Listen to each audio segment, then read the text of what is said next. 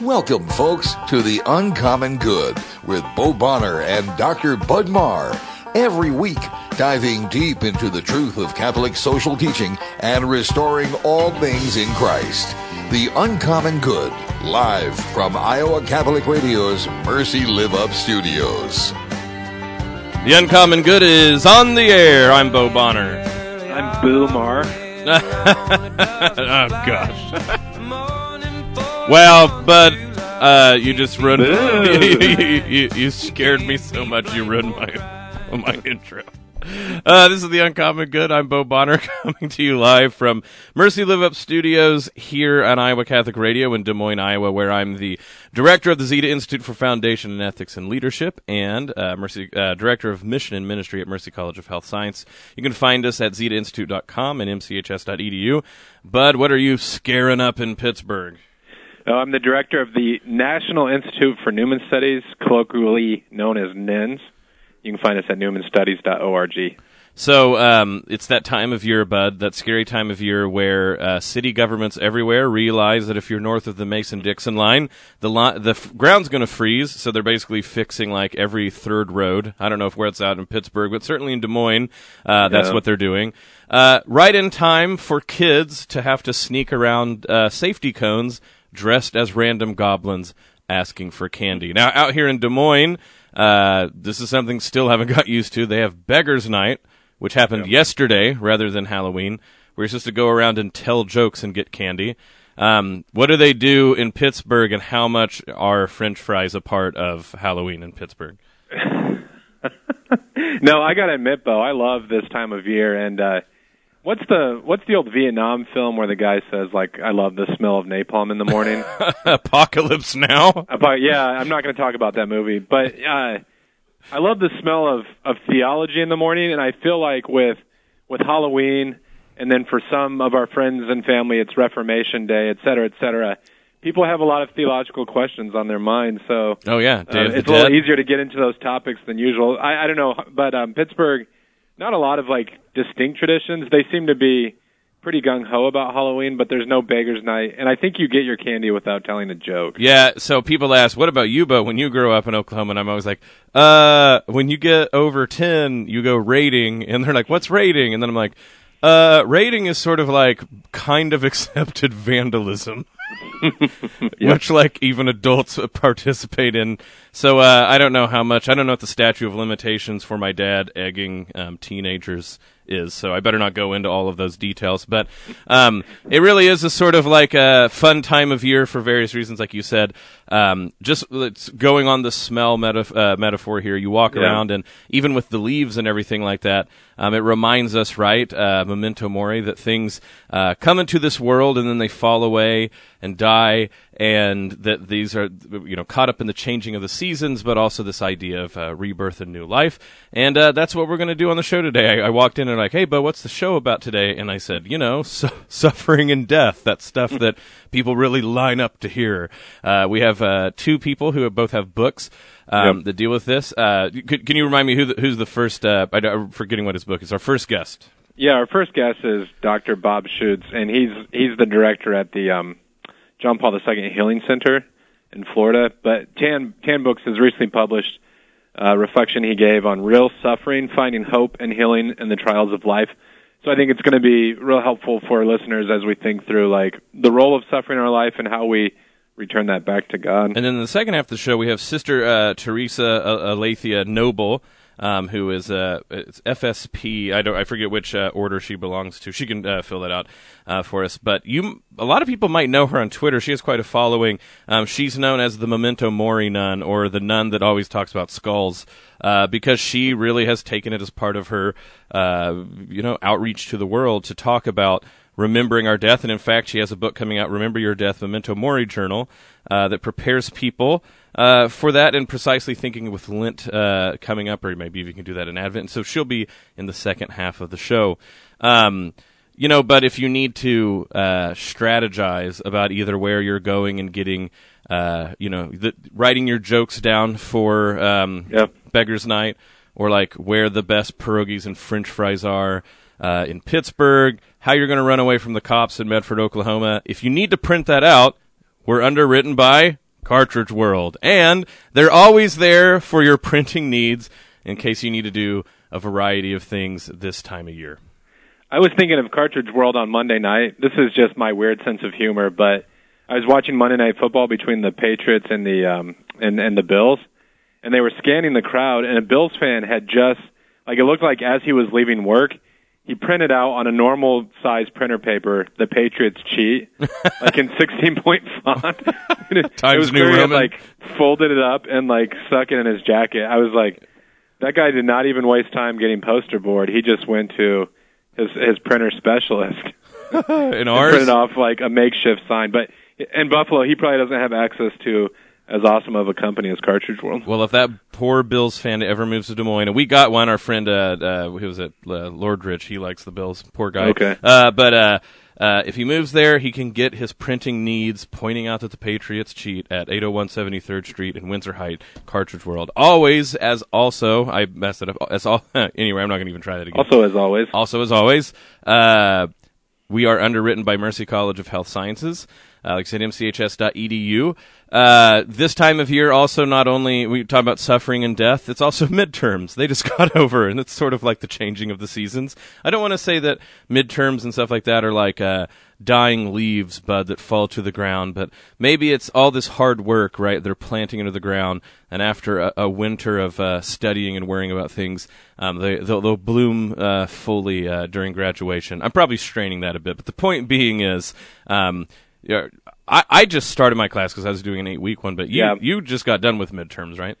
No, I know. You know, you were talking about memento mori and just like the changing of leaves calls to mind these things. Whenever you're a teacher, you're reminded often of like how quickly time passes because I feel so. I just got done with week nine or starting week nine of the course, and so the students are really like honing in and kind of like hitting the final lap of the semester. So uh, just so you know about it, we when if you go to Mercy College, you have professors like Bud and I who think uh, that our students are a part of the fixture of the the, the changing of the seasons. That's how much uh, yeah, you mean to us. So, um, Bud, we're we got we're up to the break. We need to let uh, go to the break. So this is the Yep. Uncommon Good. We'll be back after this. But if you want to comment uh, on our show, if you want to have any uh, questions for either of the authors that we're going to talk about, if you want us to tell us to lighten up and stop talking about suffering and death so much, whatever you might want to do, that's why we have the Zip Whip line. 515-223-1150, 515-223-1150. If you do hashtag UCG for the uncommon good, we'll be able to look at it not only when the show's live, but later as well. So that's the Zip Whip line. 515-223-1150, 515-223-1150. This is the Uncommon Good. We'll be back after this. Impoverished children break everyone's heart, but poverty seems like such a big problem. What can one person do to make a difference? For 17 years, Blessman International's passion has been to connect the resources of our donors with sustainable programs that impact the lives of impoverished children in South Africa. Our donors are feeding thousands of hungry children every week, providing basic water and sanitation for impoverished communities, and sharing the love of God in practical ways every day. Go to www.blessmaninternational.org and make your donation today. Vitae Family Care is part of the Iowa Catholic Radio family. Pro life physician Greg McKernan, a DO, has practiced for 27 years, seeing patients of all ages with just about every kind of need. Dr. McKernan lives his faith as a physician and is trained in NAPRO technology, allowing him to diagnose and treat many female conditions and even markedly reduce the occurrence of a miscarriage. VitaeFamilyCare.com. Remember, Vitae is Latin for life. Support for the Uncommon Good is provided by Cartridge World. Cartridge World is an industry leader delivering high performance printing products that help you save time, money, and print great. Perfect for businesses, home offices, college students, or busy moms trying to find affordable printing supplies, including ink, toner, paper, or printers. For business customers, pickup and delivery are available. Products are guaranteed or full replacement. Cartridge World, your low cost, environmentally friendly printing experts, 801 73rd Street in Windsor Heights, 515 564 7400, and online at cartridgeworld.com. Is it time for a new roof? Then it could be time for you to get to know Bell Construction. Bell Construction is a roofing company entering its 30th year of business. They specialize in residential re-roofs, like commercial jobs, and have the experience to meet all of your roofing needs with personal service. With Bell Construction, the owner will come to your home or place of business in person to inspect and ensure the quality of work that you deserve. They pride themselves in working with you on a personal basis and making sure you are satisfied. Bell Construction, 515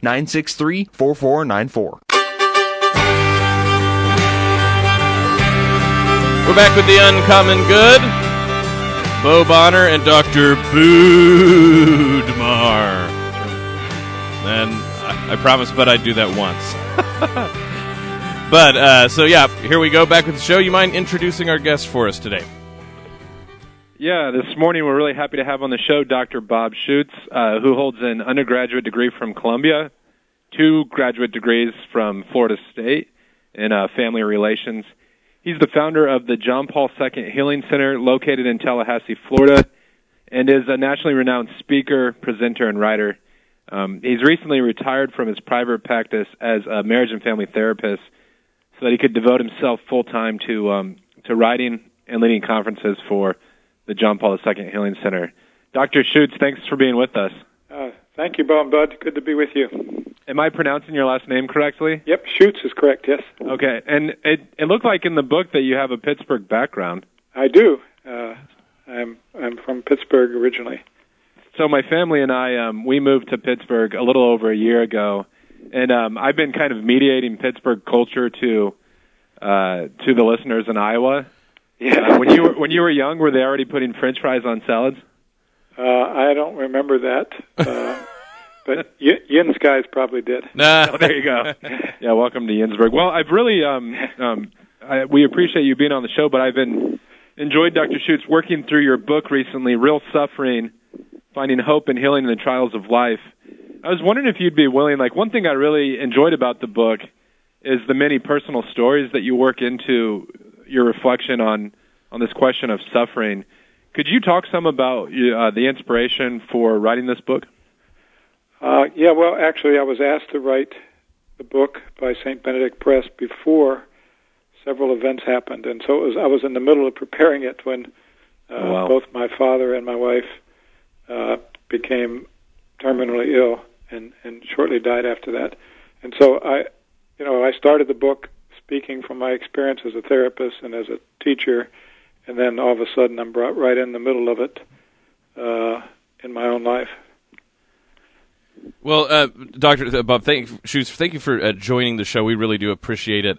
Um, when when people think about uh, how um, therapists are going to help you deal with your suffering, I think sometimes people get the impression that if in the midst of suffering, the only sort of goal is to eliminate it or get through it. It seems to me that what your book really tries to to to show people right is that this a season of suffering in in our understanding of the tradition is something better than just you know seeking um, a, a balm or a band aid.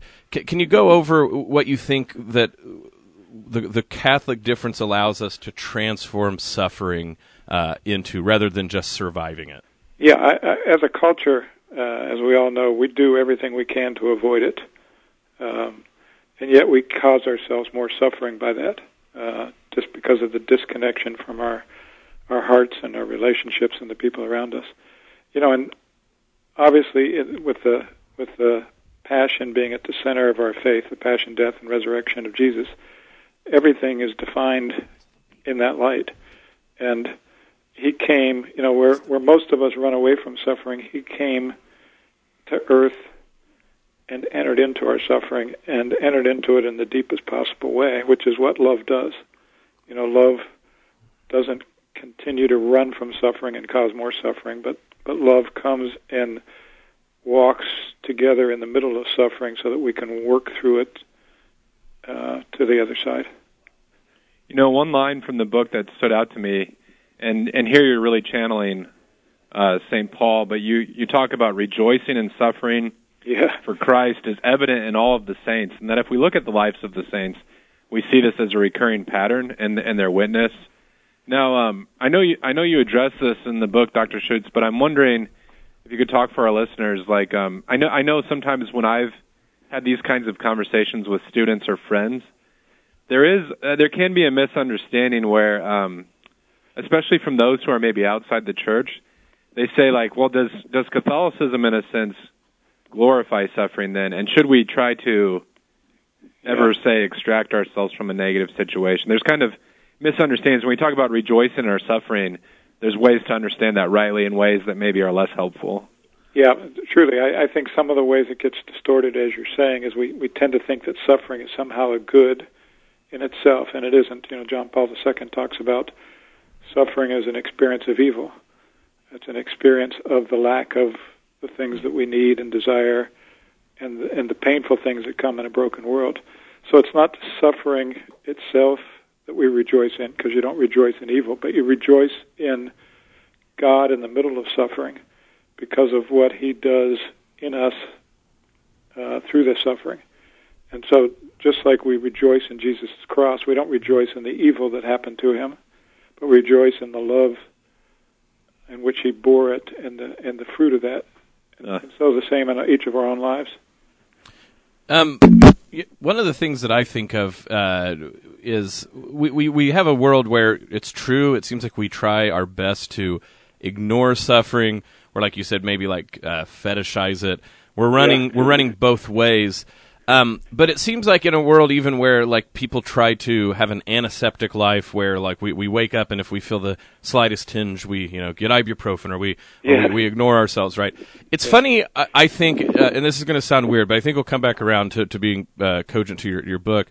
It seems weird to me that like people will willingly choose to go suffer in like displaced ways I'm thinking that Bud is a Nebraska fan and you're at Florida State for instance so these two great programs, right, having just horrid seasons, and people will invest a lot into. I always point out to my children, right, that sports is mostly good for making ninety-eight percent of everyone in that sport sad.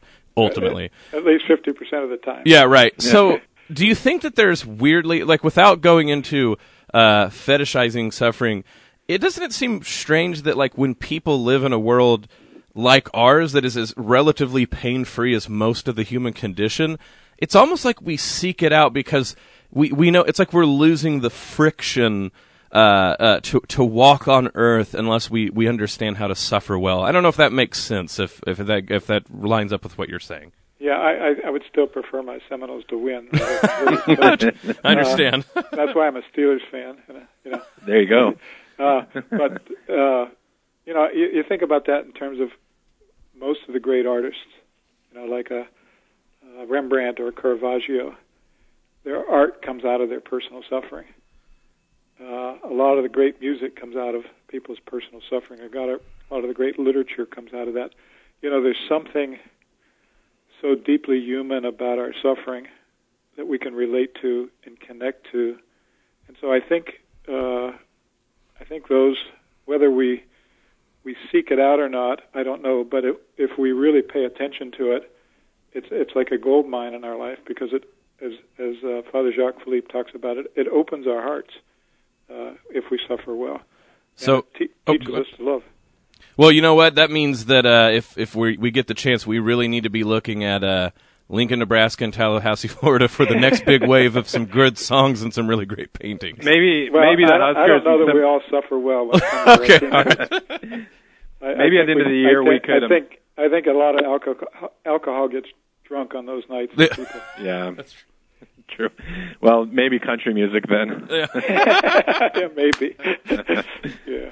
Um, I, I was just going to throw in real quick. Maybe at the end of the season, the Huskers and Seminoles can can schedule like a, a match to at least cure one fan base's Yeah. ills. But um, Yeah. Uh, Dr. Schuchts, another part of your ministry at the John Paul II Healing Center is actually praying for physical healing for for those who come to you all. Um, yeah, uh, physical, emotional, spiritual healing. spiritual yeah and and you have some amazing stories in the book just like uh, folks you've prayed with but a question that inevitably comes up and you address this in an entire chapter is why isn't everyone healed could you talk some about like uh, the balance between trusting in god to provide healing for for our ailments but also having a proper perspective on how uh, divine providence works in our lives? Yeah, and, and uh, let me start with the scripture before I talk about personal Okay. experience, because that's a grounding for the church. Uh, it says, Everybody who came to Jesus, he healed them. But not everybody around Jesus were healed. And so it seems like a uh, an oxymoron. You know, how, which Mhm. way is it? And the reality is, it's both. You know, it's Jesus does heal. He still heals today. In fact, there's more healing that goes on today than happened when he walked the earth, as hard as that is for people to believe. But everybody's not healed. You know, even in the scriptures, people that came to him for healing, some of them suffered for years and years and tried everything. And so we live in that tension between trusting that that Jesus really is present and really does heal uh, at all three levels physically, emotionally, spiritually, and yet we all die. Uh, and Yep. so even when he brings somebody back from the dead, they're going to die eventually. Uh, and you know we're going to we're going to suffer even when we believe in healing, and even when we pursue healing, there's still suffering in our life. Um, Dr. Schuchts, that, that reminds me of something um, Bud and I uh, in our classes are wanting to do. We we teach uh, people who are uh, nurses in allied health, you know, either in person or online, like Bud does at Mercy College. And one of the first things I try to tell them is I, I want to relieve them of a great burden that they might have put on themselves, which is the idea that they get into medicine to save lives, Yeah. when actually the we we have a, a complete zero. We strike out on that. Everyone who receives Yeah. medicine, eventually it doesn't work. But that but people on terminal patients on their deathbeds can be healed, and so healing and and and saving um, start to be different. Yes, I guess so. You know, I, I we try to throw that out, and I think you know, kind of throughout the class, like some people get it immediately, but for others, that really we have to do the the hard spade work of of making that make sense. Um, do you find that there's th- th- th- there's misunderstandings like that very fundamental to people being open to healing? Yes, uh, you know when when healing is I've got to fix everything and I've got to fix everybody around me, like you're saying, or save everybody around me. Then it, every nobody wants that burden because it's impossible. But when when healing is the presence of God's love, however that manifests, then every time we pray with somebody with a good heart, there's healing that takes place. Every time we we serve somebody like you're talking about with the nurses, and my wife was a nurse also. Uh, every time you serve somebody and you're and you're loving that person in the service, there's healing that's taking place because there's communion that's taking place. There's there's transformation that's taking place.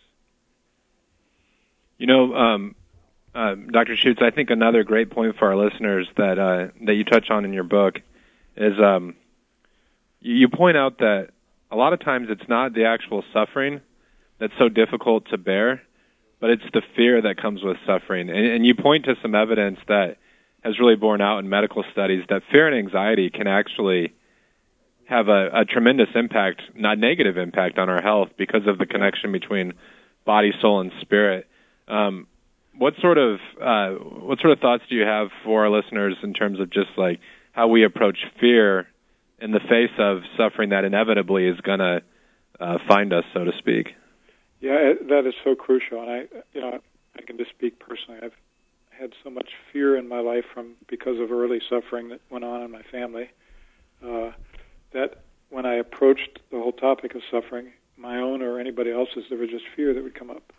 Mhm. And then, with my brother's death 20 some years ago, and then my dad and my wife's death recently, I was able to walk through all three of them with a with a level of trust that I'd never had before, and there, there was really that's where you can rejoice. There's really such joy when you can walk through something like that, and fear just doesn't grip you because it's fear that causes us to run away or to medicate or to medicate in a sense of a of an addiction or something like that. But it's it's just being able to be present and trusting. There's so many beautiful moments in the middle of any kind of suffering, you know, particularly the worst kinds of suffering where people are sick and dying. Uh, as many people can attest, some of the most beautiful moments of connection. Um, Dr. Schuchts, I, we're we're getting ready to come up that, I, and we want to make sure to leave time for you to be able to promote not only your book but different resources. You really do a lot, and just uh, uh, perusing your website, for instance, and, and your your web presence, there really is a lot people um, need to be made aware of. So I want to save some time for that. But before we get there, if if someone is listening and you know I, I, they're perplexed with fear, like you're saying, or they, yeah. they have something like that that's preventing them from even taking the first step in either uh, grieving uh, or or dealing with the suffering themselves. What what would you say if you if you could like what what is a first step some of these people um, can can do like you and ultimately uh, overcome that blockade of fear so that um, suffering can be transformed, like you say, into healing? Well, in the book, I, I talk about the three models we have for physical, emotional, and spiritual suffering. So, uh, Jesus being the model for physical suffering, Mary for emotional suffering, and Peter, Simon Peter for spiritual suffering. And so I would say just be able to, to have a model of how it's done well in trust uh, gives us a picture of it. And then what does that trust look like? You know, like what did Mary do? She kept her eyes constantly on Jesus and constantly trusting. Uh, and there's no replacement for that. I mean, as soon as we begin to get into trying to rely on ourselves and focus on ourselves and focusing on our ability to fix things, we're going to get into fear. But as we keep keep focused in a real way on on Jesus, uh, on the Father, on, on the Holy Spirit, and allow love to be present there, love displaces the fear. So whenever love's present, fear can't be there. Uh, you know, it can't take hold. And so it, it really comes down that that's simple. That staying in a posture of love and a connection with God tra- transforms suffering, and that's where we, we can rejoice. Well, I think to reinforce what you're saying there, for myself and, and Bo, you could probably speak to this a little bit too. In, in the Catholic Church, I found um, so many rich devotional resources for this sort of thing. You know, um, growing up uh, evangelical Protestant, uh, there was there was a lot of hymnody directed toward Christ. But when you mentioned the Blessed Mother there, I was thinking about something like the Seven Sor- Sorrows of Mary, mm. and just how those can be so um, so healing, just even as we approach God in prayer for these sorts of things. Yep, very true. Um, so, Dr. Schuchts, I would, I mean, I'll speak directly to the listeners, to all of you out there. I would really encourage you to um, take a look at this book. It's it's been published right now. Uh, it's out, uh, right, Dr. Schuchts? Yeah, as part of a, a, a, it can be read individually or part of a program through St. Benedict Press, uh, which has a video series to it, and really some powerful uh, videos with it. Uh, also, so that's a journal and a workbook. Awesome. So something you could probably do as a group. That's real suffering, finding hope and healing in the trials of life. And then, as we mentioned, Dr. Schuchts, um, you've got the um, John Paul II Healing Center, and I was wondering if you could um, clarify the the website because it's it's jp2healingcenter.org, but it's JPII, right? JPII yes, Healing Center. JPII uh, healingcenter.org. And it looks like you all do um, some um, some conferences that you host there and I'm sure you're available for speaking engagements as well. Yeah, we we have conferences all over the country uh, and beyond, and uh, also a lot of resources up there. Besides that resource, we have uh, a lot of different conferences that we've done that are available online, and people can just click on and just listen to segments to see if there's something that catches them. And there's several books that I and others in our ministry have written uh, around this whole issue of healing and and the way that we approach our suffering and trusting God. So the the conferences, as as you heard in the book, are, are really powerful. You know, just mm. a lot of a lot of healing takes place for yep. a lot of people. Well, Dr. Schuchts, it's been an honor to have you on, and I think a very helpful resource. I really do hope that our listeners, um, especially ones who are going through suffering, will will take advantage of that. Both the book, both the, maybe the whole series, uh, and uh, on the, the, the website. So thank you for coming on the show. And um, you know, uh, since the Seminoles don't have to play my team, Oklahoma State, I hope that they do better the rest of the year. Thanks, Bo and Bud. Good, right. good to be with you. Thanks so much. Okay, take care. Bye. So uh, that was, uh, like, like I said, Dr. Schuchts, and but frankly, some great stuff, and uh, people need to go uh, take advantage of that. Like we said, since this is Halloween, we're sort of, uh, you know, doing suffering. Uh, we did that the first half, but then death itself and the memento mori, remembering our own death. So when we get back from our break, we will have Sister Theresa Aletheia Noble, um, and talking about her book, "Remember Your Death: Memento Mori Journal." um, available uh, for pre order at Pauline.org. This is The Uncommon Good. We will be back after these messages. But I know usually at this time we talk about our social media, and we will do that as well. But it's Yeah. important to point out for folks that the Iowa Catholic Radio dinner in December is coming up. It's our annual dinner, December 7th, Friday, 2018, Embassy Suites uh, in downtown Des Moines. 6.30 cocktail hour, 7.15 dinner. 8 p.m. We have our keynote speaker, Dr. Ray Guarendi of EWTN's The Doctor is in. Um, people can go to the website, Iowa, uh, catholicradio.com slash events, um, or they can call 515-223-1150 as always, uh, to be able to sign up for this event. There's, uh, individual tickets and, uh, pricing for tables as well, um, but you must RSVP in order to get to go. Um, you can also check this out, like I said, that's iowacatholicradio.com slash events. Um, our, it's f- featured in our newsletter that you can sign up for there. Um, you can look at us, uh, for Facebook, uh, just Iowa Catholic Radio on Facebook, and at IA Catholic Radio for the tweets if you need to be on the tweeter. This is the Uncommon Good. We'll be back after this. Is it time for a new roof? Then it could be time for you to get to know Bell Construction. Bell Construction is a roofing company entering its 30th year of business. They specialize in residential re-roofs, like commercial jobs, and have the experience to meet all of your roofing needs with personal service. With Bell Construction, the owner will come to your home or place of business in person to inspect and ensure the quality of work that you deserve. They pride themselves in working with you on a personal basis and making sure you are satisfied. Bell Construction, 515-963-4494. Why give to the Catholic Tuition Organization? To help families who want to send their kids to our Catholic schools and just can't afford it. Some donors like to give part or all of their required minimum distribution from their retirement account. The 65% Iowa tax credit you receive are a tax benefit you just don't want to pass up. Ask your tax advisor or contact us online, ctoiowa.org. The bottom line, it's for the kids and their future. Support for the Uncommon Good is provided by Cartridge World. Cartridge World is an industry leader delivering high performance printing products that help you save time, money, and print great. Perfect for businesses, home offices, college students, or busy moms trying to find affordable printing supplies, including ink, toner, paper, or printers.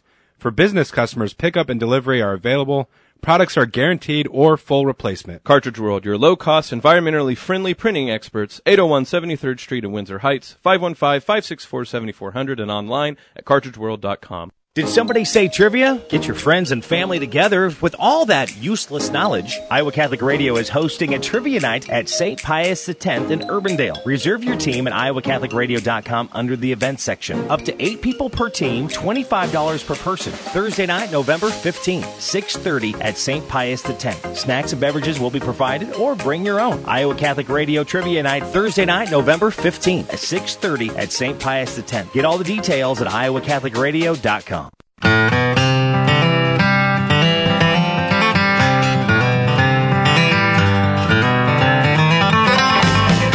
We're back with the Uncommon Good.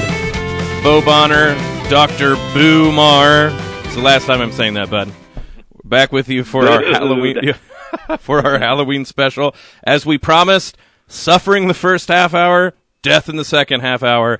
And folks, we don't have anybody better. Uh, there ain't nobody better to talk about it than the guest we have, Saint Theresa uh, Aletheia Noble. Um, FSP has a skull on her desk as a memento mori. Um, the reason I know her is she's part of that grand universe called Weird Catholic Twitter, uh, where she talks about memento mori at Pursued by Truth, and she's the author of Remember Your Death, Memento Mori Journal, that is now available for order at Pauline.org. Sister Theresa, thank you for joining the show. Thanks for having me on the show, Bo, and thanks for canonizing me in that intro. Oh, I said saint. My bad. Well, I'm, I'm, I'm. You know, you're, you're pretty saintly. I, I, have to admit, like, it's weird to like see, you know, people on the Twitter universe for a while and then get to actually talk to them in real life. It's always nice to know that people are actually real um, behind uh, the avatars and stuff like this. Yes. I don't know I'm if not just some AI. That's right, and I don't know if if you would anoint yourself as a weird Catholic Twitter because usually weird Catholic Twitter is like saying truly bizarre things. But I think that you're you're the best advertisement for it because if you go on Twitter and you find the sort of like Catholics doing a lot of stuff on Twitter, everybody eventually finds your Twitter handle, uh, and and it's become a thing, right? Like you, if you're not on Twitter, if you're on Twitter and you haven't started following you and your remember your death tweets, I don't even know if you really actually are on Twitter and Catholic. So I, I, I was looking forward to the day to have you on the show. So thank you again for coming on. Thanks for asking me on. So uh, let me get this straight. So I, I've already previewed this with people, right? That you've been, is this over 400 days or something like this that you, you've had the skull on your desk? Yes. So you know this has become um, a phenomenon. I think it's fair to say, and people really are being reminded of their death through your. You know, you're really an example of using social media well. Uh, that, that we don't always have those examples, uh, but you're turning it into a journal. And so, is that still for pre-order? Is that is that releasing sometime this week? Yeah, the the Memento Mori journal releases this Friday, and it basically came out of this journey that I've made with meditating on my death every day. And it really was something that I I expected, you know, when I first tweeted about it day 1 with a skull on my desk, I thought I'll do this for a week or so and here I am on day 450 something. But um but God had a different plan for it. It was definitely inspired by the Holy Spirit because a lot of people responded to it. Um hundreds of people bought skulls for their desks started meditating on death, started exploring this rich tradition in the church that's really been lost for many years, but really has the potential to change people's lives. So it's been exciting to see what God has been planning with this. Well, and you know, there's multiple things to point out. In fact, there's too much, so I'm, I'm, I'm tripping over myself. Before we get into maybe some of the things you want to, in your own personal journey through this, uh, what happened. Do you have any sort of insight as to why you think this has caught on so much? Because, like you said, it's one thing to go, I'll do this for a week, or maybe even this helps me out, but I'm sure you weren't expecting all that many people to to really just light up and this be the thing that connect to them. So have you got the chance to garner why you think it strikes such a chord? It's something that that I've thought about it uh, about. I think there's kind of a memento mori zeitgeist in the air right now. Uh, you know, I think uh Weeknd the rapper has a memento mori uh show, hip hop show. Nice. Um, there's there's Stoics, modern day Stoics, who are really into memento mori and meditating on death. Um, so in the secular world, there's kind of this this focus on death and meditation on death, and some of it can be nihilistic and and a little disturbing, but but some of it is actually based in the Christian idea of of meditating on death as a way to really to live your life more fully and uh, secular people think you don't think of it in terms of the afterlife, but for us, it's it's even a richer um, meditation because it, it incorporates all of the mysteries of our faith. Really, it's kind of an entryway into the mysteries of our faith. And the early Christians recognized this. The church fathers wrote about death all the time and about meditation on death and how Christ has conquered death.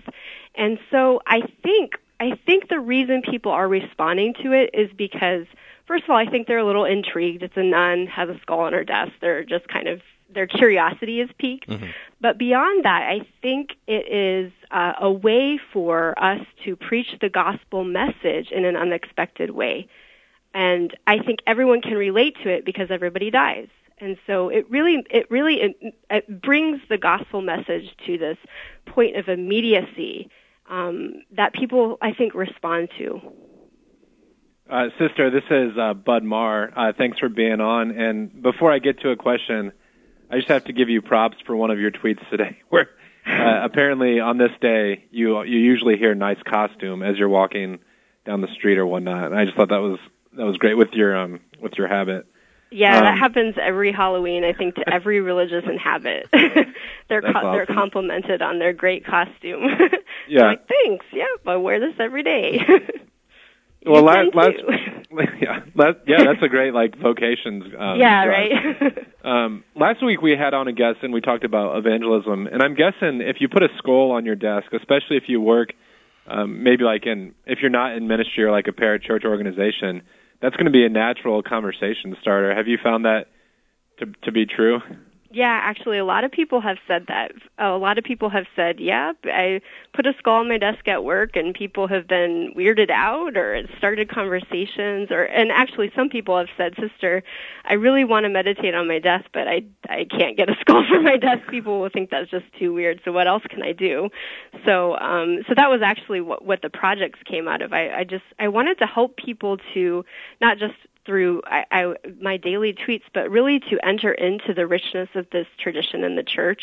And so that's that's one one um, inspiration for doing the Memento Mori journal and the Lenten devotional because I, I wanted to help people understand that this isn't like some new fad that Sister Theresa Aletheia made up, but this is really a rich tradition in the church that goes back to the beginning of salvation history when God said to Adam and Eve when they left the garden, "Remember, you are dust, and to dust you shall return." This is this is something that echoes throughout Scripture and is really, really should be a part of our spiritual life.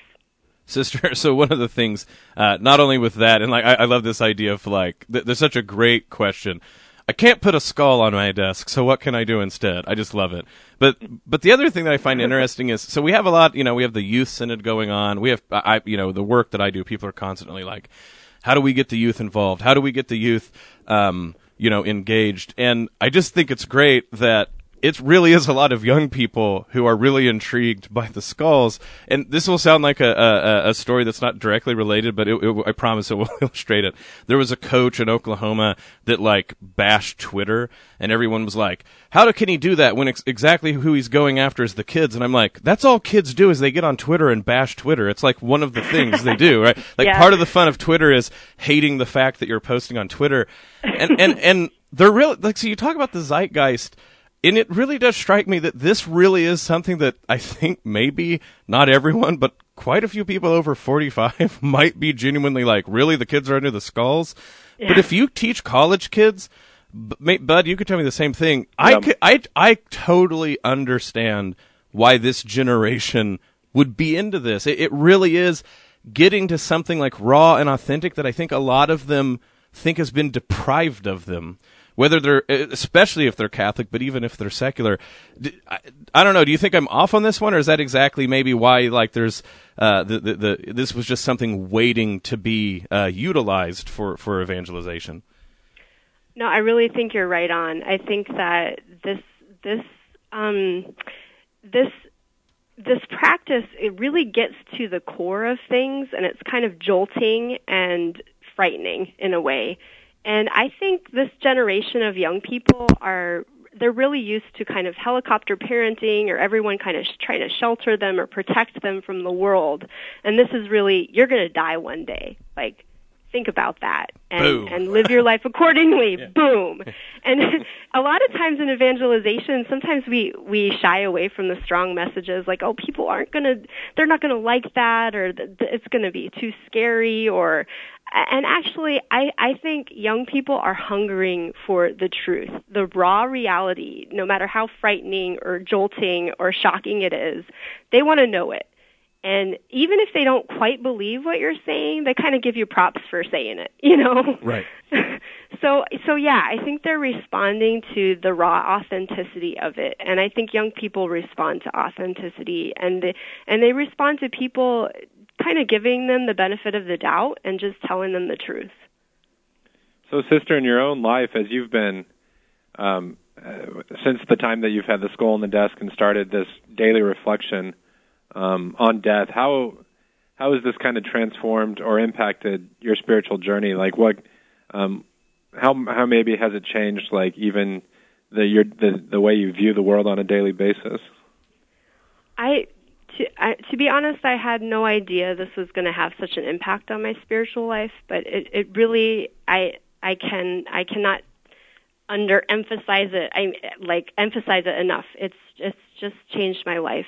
Um, and, and mainly because I, I just think about my life in a different context. And maybe I should have done that when I first entered the convent, but you know, I just I think a lot of Christians are where I was when I entered the convent. You believe in God, you go to church, you can be even really really pumped about your faith, but you're not totally understanding the fuller context.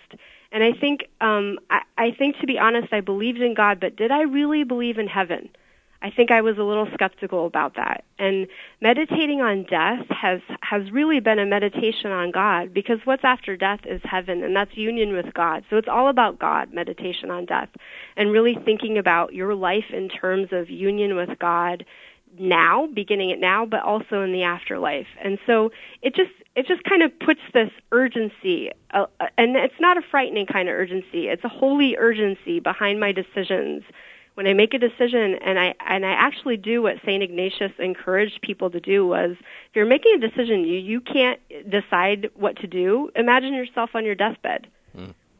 That's mm. pretty intense but yeah. yeah man it really helps you know like do I really want to do this oh imagine myself on my deathbed that really helps me to to make better decisions and to really have an urgency behind it because we don't know when we're going to die we really don't. We plan for dying in old age, but we could die tomorrow. We do, do not know when we're going to die.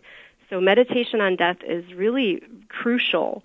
there, You can you can't begin too early. You know, one of the things that strikes me. So this is the uncommon good, right? So we always try to find the the the the the element of what we talk about, you know, society as a whole, Catholic social teaching. So maybe someone goes like, well, how does memento mori really deal with the the the body politic or the body of the church, Bo? But I immediately think, right, you know, now, you know, when you get skulls on your desk, um, they're probably reproduction or something like that. But when like Jerome, when Saint Jerome has a skull, that's a dude who died, right? That's right. that is another person. And the more you start thinking about the fact that you will die, you start to realize, right, that you're going you're a citizen of a place now, but when you're dead, you're going to join a citizenship that is the biggest citizenship of all humans, which is the dead, right? And, and when you think about something like how uh, maybe Hispanic cultures do the Day of the Dead, and like people are running around in, in skeletons, and like some people go, "Isn't that frightening?" And then you go like, "Well, no, think about this, right? Like when if if my kid dresses up as you know, like John Wayne or something like that. They they have someone in mind that they're dressing up in, and to dress up as a skull is just to say like, yeah, you know, th- there's this huge group of humans out that, that that outnumber the living humans, and mm-hmm. and I belong to them, right? Like they're not cut off from me. This is a, a continuity, and so there's a way in which even dwelling on your death, looking at that skull, is to say, someday in in the in the, the, the sweep of time, someday soon, I'm going to join a citizenship that's actually much larger and permanent than the one I currently belong to. And I think that that's why this isn't, so to speak, just individual, existential, and inclusive, it, it really does open us out into a larger field of understanding. Yeah, absolutely. I think I think it's an entryway where we can understand what the gospel means for us personally, but then like you just said, it's really an entryway into the communion of saints and into um, praying for the holy souls in purgatory. And I mean, that's that's a reason why my book is coming out on November second. The journal is coming about, out on November second because this nice. is about this is about the communion of saints. This is about living for heaven. This is this is about a community. But sometimes we have to understand what it means for us personally before we can understand what it means for us communi- communally. And I think that's kind of what the skull is, is symbolizes. When I look at that skull, I think of my own skull you know so, and sometimes people criticize me for using skull imagery but this this goes back way back. If you go over over mm-hmm. to rome you'll see tons of skull imagery and memento moris all over the place in cathedrals and churches. This this is our history. This is our tradition. Um this kind of brutal imagery of this is in my head. Mm. this is the skull in my head. This is what's going to be in my coffin you know when i die and this is what's going to be ra- what God is going to raise on the resurrection of the dead. So mm. it brings all of the last things kind of into into into view and into and helps you to really meditate on them in a concrete way. Yeah, um, I guess this is a question for both of you, but I, Bo, you know this better than I do. There's a there's um, a monastic church in Italy, I believe, that's made like made up of skulls, right? Yeah, I actually think it's in Eastern Europe, but yeah, like oh, totally of skulls. Yes. What do you What do you both think about like um, underwriting uh, the construction of a church here in the states? uh, yeah, I, I, I think there's what, probably some laws that are going to like worry about that one. Yeah. No, but sister, um, I don't I don't know if I have a good question in this regard. But when you were talking about evangelism um, a few minutes ago, I think this ties into where Bo was saying like this resonates with young people. Um, Bo and I have both um, been impacted by an essay by Joseph Bottum where he calls death and uh, it's entitled Death in Politics, but he tells the whole history of San Francisco basically removing graves from its city limits. So like in San Francisco now, in, inside the city proper, there's no burial grounds. But it feels to me like there's kind of a vacuum in our society where as human beings, we need training in how to die well. And yet death is really, wouldn't you say, like pushed to the, the borders of our society where it's pretty uncommon for, like Bo was saying in the small town that he grew up in, you would go to the funeral of certainly like cousins, but even um, friends and acquaintances, you would take off work. And um, a lot of my students say it feels like uh, they've maybe been to one or two, like grandparents maybe, but beyond that, we don't have a lot of contact with those who are dying.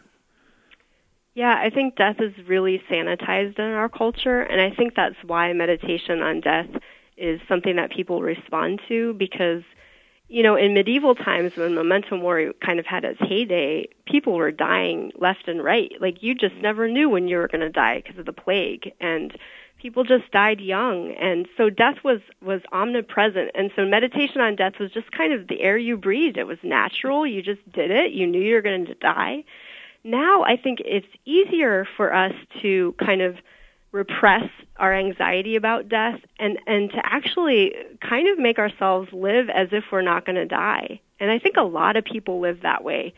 You know we know intellectually we're going to die but we don't bring it to mind and we don't think about it and we repress that reality. And it's easier to do because you know there's funerals or a closed casket just it's sanitized and kind of hidden in our society in a way that i think is kind of unprecedented in in history. So so I think when people are reminded of death, first of all, I think it's more frightening because they haven't been able to really work it through in in a way that that people in previous times were able to. Mm. But also, I th- I think it also jolts them into the realization that it needs to be worked through. Otherwise, you're kind of sublimating this fear and anxiety, and it's going to come out in your life in other ways.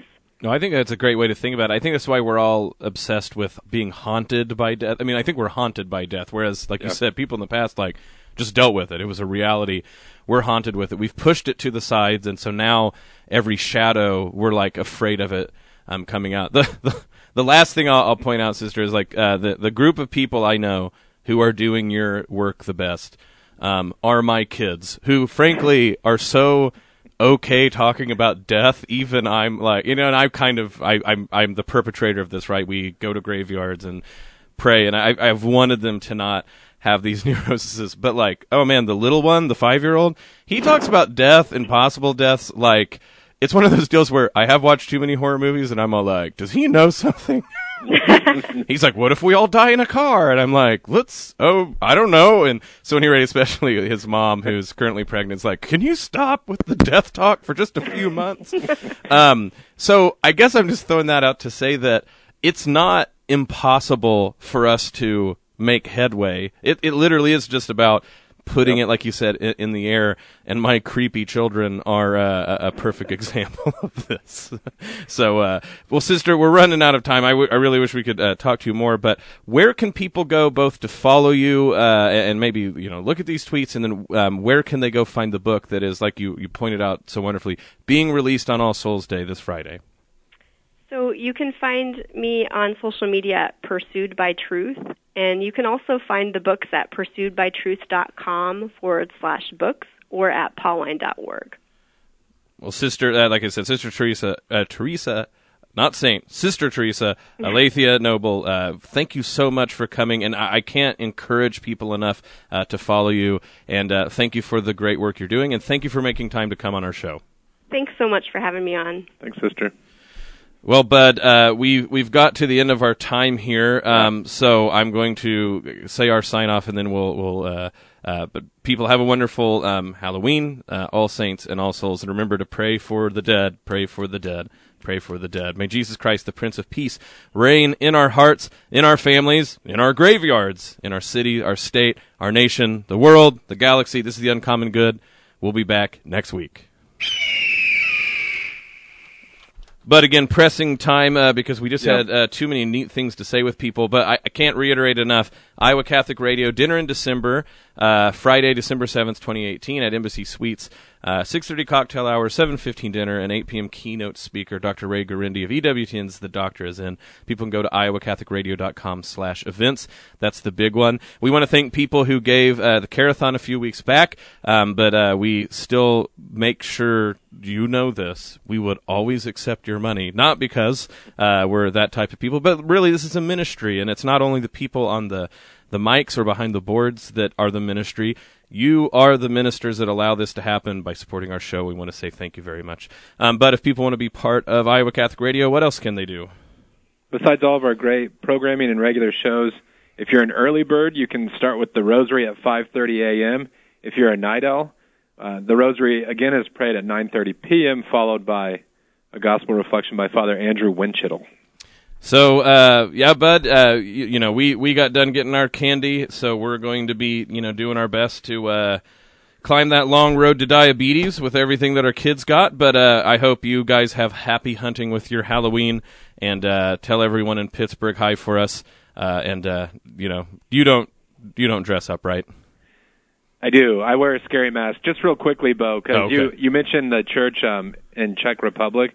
I had in mind Santa Maria della Concezione Ah, in, in Rome, and it's it's a similar kind of ossuary, but it's a great kind of sign off for today. Above that, like when you enter the church, it has a sign that says, "What you are now, we once were. What we are now, you shall one day be." Memento mori. this is the uncommon good. We'll see you next week. All right. The Uncommon Good with Bo Bonner and Dr. Bud Marr is heard every week on wonderful Catholic stations like this one and anytime on podcast. Just search for The Uncommon Good.